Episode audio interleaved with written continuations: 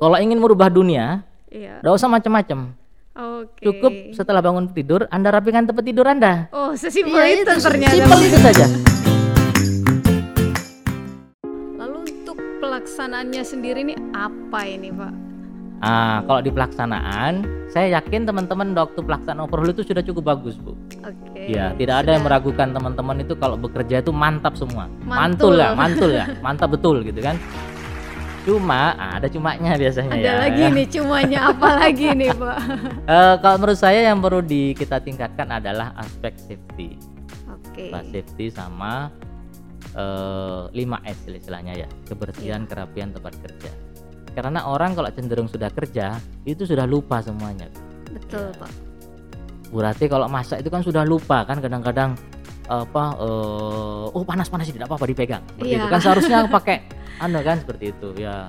Terus kemudian kalau masak kadang-kadang kan eh banyak berceceran macam-macam Iya. seperti itu. Tapi kalau kita lihat chef, nah kalau di master chef atau apa macam-macam itu kan kan sedikit-sedikit dilap gitu kan. Iya, betul, itu bedanya yang pro sama yang tidak gitu kan. Oke. Bedanya yang pro sama yang newbie itu di situ kan.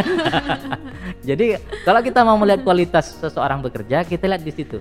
Oke. Nah, kalau prinsip saya, eh, saya sering sampaikan, kalau mau bekerja, jangan tinggalkan jejak. Ini anu ini apa? Prinsipnya pencuri gitu kan ya. jangan tinggalkan jejak. Kalau bisa, eh, seolah-olah tidak pernah ada pekerjaan di situ. Oh, Oh, kalau seperti itu sudah cukup bagus. tidak ada ya. kejadian sama Iya, sekali gitu. tidak ya. ada yang anu. Jadi eh, kita harus anukan seperti sedia kala. Ini yang kadang-kadang perlu kita eh, tingkatkan hal itu. Tapi memang ini eh, apa? Karena itu tadi karena keasikan bekerja ataupun yang lain, makanya harus ada pengawas.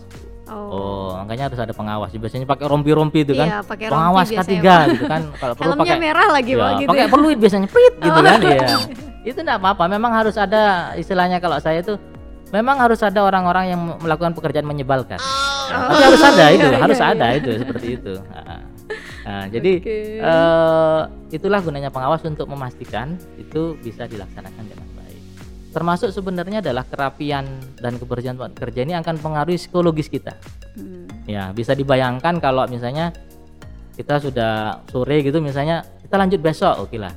Tetapi kan kunci-kunci barang-barang masih berserakan kan kenapa tidak dibersihkan, Pak? Kan besok juga Iya. langsung lanjut seperti itu Besok kan. kan mau dipakai lagi, Pak, besok gitu dipakai ya. lagi kan? Iya. Cuma kan beda rasanya. Kalau besok pagi tuh sudah ngelihat ke tempat kerja wah sumpek gitu kan sudah tidak semangat kita, Bu. Iya, biasanya Tapi kalau sudah kita oke, walaupun besok kita rapikan, kita rapikan. Kalau besok kita mulai, kita mulai dengan di pagi hari yang bagus dan eh, semangat kita berbeda ya gitu ya. bagus itu. Ada bagus ungkapan bagus ini kalau nggak salah mungkin di YouTube ada ya bu ya. Itu apa? Kalau ingin merubah dunia, Iya. nggak usah macam-macam. Oke. Cukup setelah bangun tidur, anda rapikan tempat tidur anda. Oh, sesimpel itu ternyata. Simpel itu saja. Tidak usah macam-macam ini merubah dunia apa gitu. Setelah bangun tidur, cukup rapikan tempat tidur Anda dengan baik dan sudah. Ketika Anda bisa menyelesaikan itu, timbul suatu kebanggaan. Oh, saya bisa merapikan tipe tidur lagi, eh, tipe tidur saya. Nanti akan ada kebanggaan-kebanggaan berikutnya. Oke. Tapi kalau sudah dari awal sudah malas, sudah akan diikuti adalah kemalasan-kemalasan kemalasan berikutnya. Seperti itu. Jadi ini yang yang menarik di- dari sisi pelaksanaan kalau menurut saya yang perlu kita improve sama-sama, perlu kita tingkatkan adalah bagaimana menjaga ini.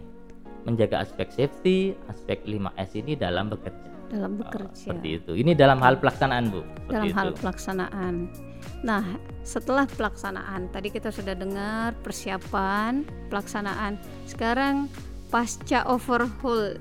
Nah, ini pasca overhaul ini kita ngapain, Pak? Apa setelah Setelah kerja gitu kan ya. Iya, apakah kita ngapain? langsung hura-hura Ya, atau party-party gitu, Pak? ya, cocok lah party-party. Boleh lah kita memanjakan diri gitu kan. Iya. Tapi habis itu kerja lagi. Oke. seperti itu. Ah, jadi eh, setelah pelaksanaan pekerjaan, kadang-kadang eh, satu aspek yang kadang mungkin ini juga perlu kita tingkat adalah evaluasi. Oke, Evaluasi. evaluasi. Kita jarang melakukan suatu evaluasi terkait pekerjaan yang telah kita lakukan. Karena kita menganggapan bahwa itu sudah selesai kan? Iya, Nah, untuk apa kita sudah selesai evaluasi gitu, ya? Pak ya. Iya, itu tadi yang lalu biarlah berlalu, Iya. seperti itu kan ya. Nah, itu mindsetnya begitu. Jadi sebenarnya eh, sesi evaluasinya inilah yang penting. Oh. Jadi tidak peduli hasil pekerjaan kita seperti apa, tetapi kalau menurut saya yang terpenting adalah lesson learned apa yang kita kita ambil. seperti itu mungkin pelaksanaan eh, pekerjaan kita agak sedikit molor oke itu tidak masalah kita sudah berbuat se apa sebaik-baiknya tetapi apa lesson learned yang bisa kita ambil dari kejadian tersebut Hmm. begitupun sebaliknya mungkin kita lebih cepat dari jadwal Iya. tapi kalau kita tidak mengambil lesson learned dari itu maka untuk yang berikutnya tidak menjamin itu bisa lebih cepat juga Oke. seperti itu bisa jadi yang sekarang ada keberuntungan Oh, ya iya, bisa iya, jadi yang iya. sekarang ada bantuan jin gitu ya bisa jadi tidak tahu kita kan? Nah makanya itu Oke. yang terpenting sebenarnya adalah evaluasi lesson dan apa yang bisa kita ambil. Oh. tapi ini memang membutuhkan suatu mindset tadi. Eh, harus dibangun bahwa jangan pernah puas terhadap Oh. apa yang telah kita capai.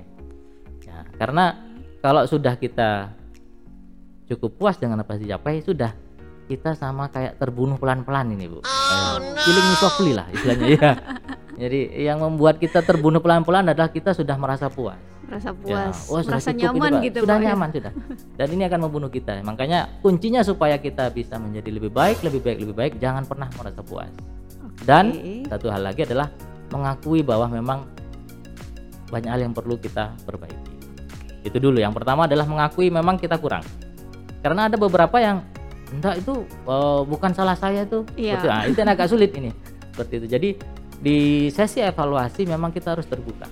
Di sesi evaluasi kita harus open mind eh, kita harus terbuka apa yang memang kita kurang kita akui tersebut. Tapi yang terpenting sebenarnya bukan mencari siapa yang salah bukan mencari siapa yang eh, kurang tetapi apa kira-kira yang ke depan yang bisa kita lakukan untuk memperbaiki Oke. itu yang terpenting sebenarnya. Karena eh, kalau kita sudah bisa membuat evaluasi ini dan akan menjadi rekomendasi yang berikutnya itu menjadi sesuatu yang sangat berharga Eh, melebihi chicken dinner di Oh. PUBG gitu ya nah, seperti itu Win-win chicken dinner gitu ya Iya. Pak. nah itu kalau di sesi evaluasi seperti itu bu Oke, ini sepertinya sudah menggambarkan secara jelas ya tentang manajemen overhaul yang Bapak tuliskan. Nah, pertanyaan paling akhir ini, Pak. Eh, closing statement Bapak kepada pendengar kita. Iya, heeh, seperti itu. Eh baik, mungkin untuk sebagai penutup apa ya bu ya kira-kira closing statement ini sesuatu yang wow gitu kan? Iya, harusnya yang wow gitu, Pak. Sebenarnya wow-nya itu tadi sudah dari awal gitu ya, belakang-belakang itu sudah eh, sudah tinggal wow lagi juga. Tapi itu kalau menurut saya saya titip eh, sama diri saya dan juga untuk teman-teman sekalian bahwa yang pertama kita jangan pernah merasa puas. Oke. Kuncinya itu jangan pernah merasa puas terhadap apa yang telah kita lakukan. Ketika kita tidak pernah merasa puas, maka akan masuk ke level berikutnya adalah kita akan selalu dan selalu untuk belajar. Ya, kita akan selalu dan selalu untuk belajar. Karena kunci untuk belajar adalah tidak pernah puas. Iya, betul. Orang tidak akan makan kalau dia sudah merasa kenyang. Iya. Ya. Seenak apa pun, ya. Oh, apa makanan terenak di Makassar gitu? Saya suguhkan ke Bu Ratih, tapi kalau Bu Ratih sudah kenyang tidak akan dimakan. Iya, Pak. ya. Jadi pelajaran apa pun, pelajaran sebagus apa pun yang kita lihat, yang kita anu, tapi kalau kita sudah merasa kenyang, sudah merasa puas, maka itu tidak akan menjadi pelajaran buat kita. Iya. Begitupun sebaliknya, kalau kita selalu merasa lapar, maka makanan yang mungkin menurut orang itu makanan yang biasa, nasi putih sama ceplok gitu itu sesuatu yang wow gitu kan? Iya. Nah, seperti itu. Jadi begitupun sebaliknya kalau kita merasa tidak pernah puas, maka sedikit mungkin ini sedikit eh, lesson dan yang bisa kita ambil itu akan menjadi sesuatu yang besar buat kita. Ya, jadi kuncinya untuk kita bisa belajar adalah kita jangan pernah merasa puas. Supaya kita bisa belajar dan belajar dan belajar. Eh, dan ini juga yang harus kita pahami bahwa eh, terkait dengan tadi pelaksanaan overhaul dan yang lainnya kita kurang adalah di dokumentasi.